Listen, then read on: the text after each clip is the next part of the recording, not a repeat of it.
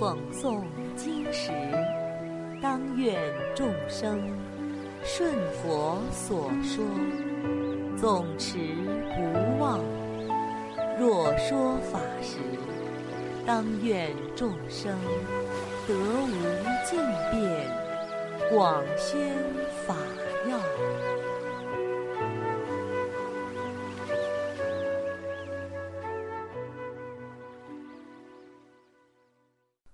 欢迎收听佛经童话故事《九色鹿》。很久以前，有尊菩萨在世间现身为一头九色鹿。鹿毛有九种颜色，鹿角洁白如雪。这头鹿经常在恒河边上饮水吃草。一只乌鸦是他的好朋友。一天，有人失足掉进了河里，又被急流冲刷下来，几经浮沉，好不容易抓到根树木。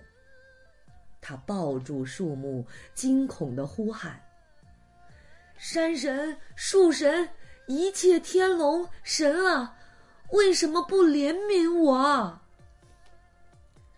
九色鹿听见了，立即赶往水边，对落水的人说道：“不要害怕，你可以骑到我的背上，抓住我的脚，我背着你到岸上来。”说完，九色鹿不顾自身的安危，跳进了湍急的河流中。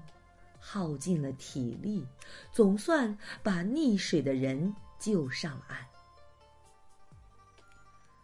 落水人从鹿身上下了地，绕鹿三圈，向鹿磕头。他为报答九色鹿的救命之恩，祈请九色鹿同意让他做仆人，以每天取水草来供养他。九色鹿说：“不用了，就此告别，你回去吧。如果你真想报恩的话，就不要对人提起我住在这里。人类贪恋我的皮毛和角，知道后必定会来杀我。”九色鹿告诫完。就让落水人离开了。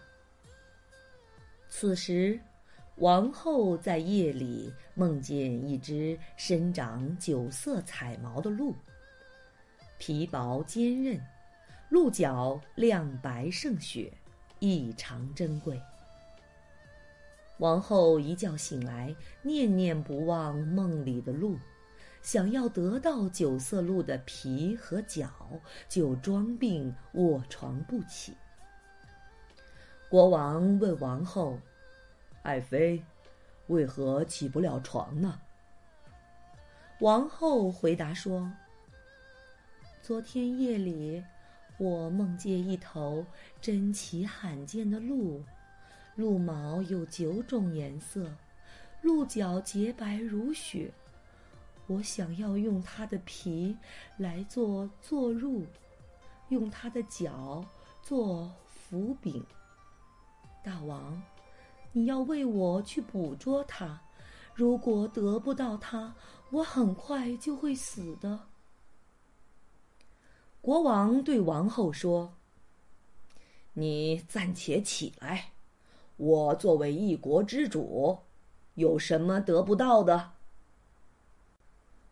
国王为讨王后的欢喜，就派人四处张贴布告：如果有人知道九色鹿在哪儿，就分给他部分国土，让他治理，并另外赏赐盛满素骨状银子的金钵一个，和盛满素骨状金子的银钵一个。那个落水人听见这个消息。贪心起，恶念生。嗯，只要我说出九色鹿的下落，就可以得到富贵。鹿是头畜生，死活有什么关系呢？于是就对国王的使者说：“我知道，我知道九色鹿在哪里。”国王听闻此事后，大声欢喜，豪爽的说道：“嗯，你若能把九色鹿的皮和角带来，我赐你半个国家。”当落水人说出九色鹿的行踪后，脸上立即生满赖疮，痛苦难当。他满口腥臭，却没有觉悟，还说：“此鹿虽然是畜生，却大有威神，大王要多派军队，才能捕捉。”国王立即派出大批军队。跟着落水人来到了九色鹿栖息的河边。河边大树上的乌鸦平素与九色鹿是好友，友谊深厚。远远发现国王的军队，怀疑是为了杀九色鹿，赶紧呼唤九色鹿：“起来，九色鹿，国王来抓你了。”九色鹿正在熟睡中，没有听见。乌鸦再次喊道：“好朋友，赶紧起来！国王带着军队过来了。”国王大军以迅雷不及掩耳的速度，重重包围河的两岸。九色鹿还是没醒。乌鸦飞下树枝，站在九色鹿的头上。啄它的耳朵，并大喊：“老朋友，赶紧起来！国王带着兵把你重重包围了。”九色鹿这才惊醒，站起来向四周一望，无路可逃。这时，九色鹿一眼就认出了落水人，知道是这个人出卖了他。于是就从容的走到国王的车边，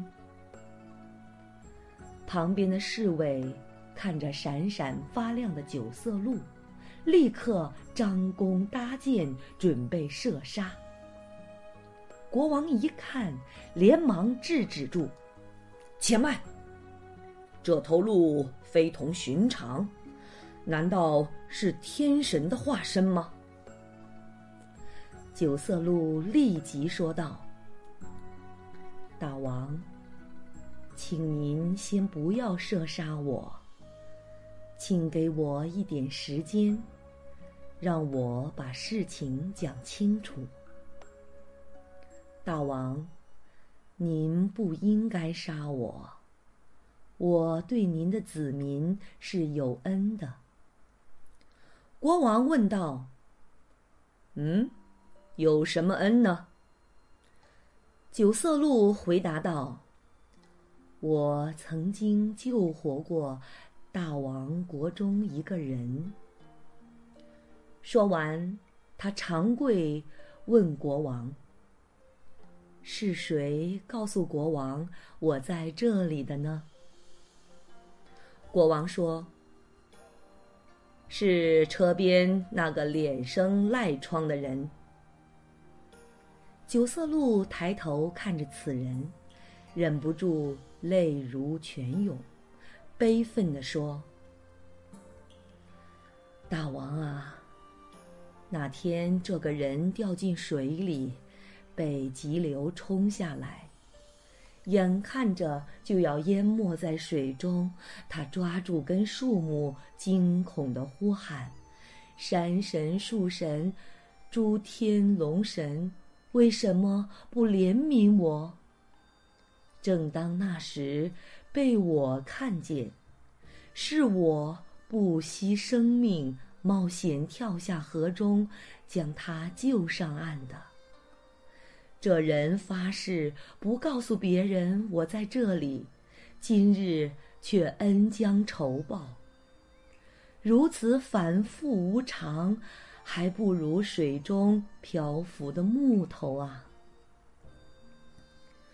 国王听了九色鹿的一席话，面色带有惭愧，说：“唉，是我国人民没有道义啊。”国王于是开口，三次教导随行的民众：“怎能这样啊？怎能这样啊？受人大恩，却反过来要杀害恩人。”国王当即释放了九色鹿，并在国中颁布法令，不许任何人伤害九色鹿，若有违反者，必诛五族。国王回宫了，九色鹿也回到原来的住处，国中有很多鹿都过来依附九色鹿。有几千头之多。这些鹿在一起群居，永远不被人类杀害。他们共同饮水吃草，也不会侵犯百姓的蔬菜稻谷。从此以后，天下太平，国家风调雨顺，五谷丰登，人民没有疾病，众生。各自命中化身而去。佛祖告诉弟子们：“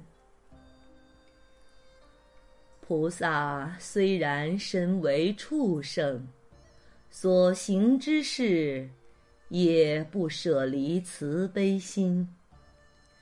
人和兽类要同等一起救度啊！”当时的王后，就是现在诽谤佛祖的孙陀利；当时的乌鸦，就是阿难尊者；当时的落水者，就是提婆达多的前身；当时的九色鹿，就是那时的我身。提婆达多对我生生世世存有仇恨。阿难，你不是发大愿要得正道吗？菩萨就是这样累劫勤苦修行，修习忏提波罗蜜，像这样修忍辱啊。好了，小朋友们，今天的佛经童话故事已经讲完了，我们下次再见。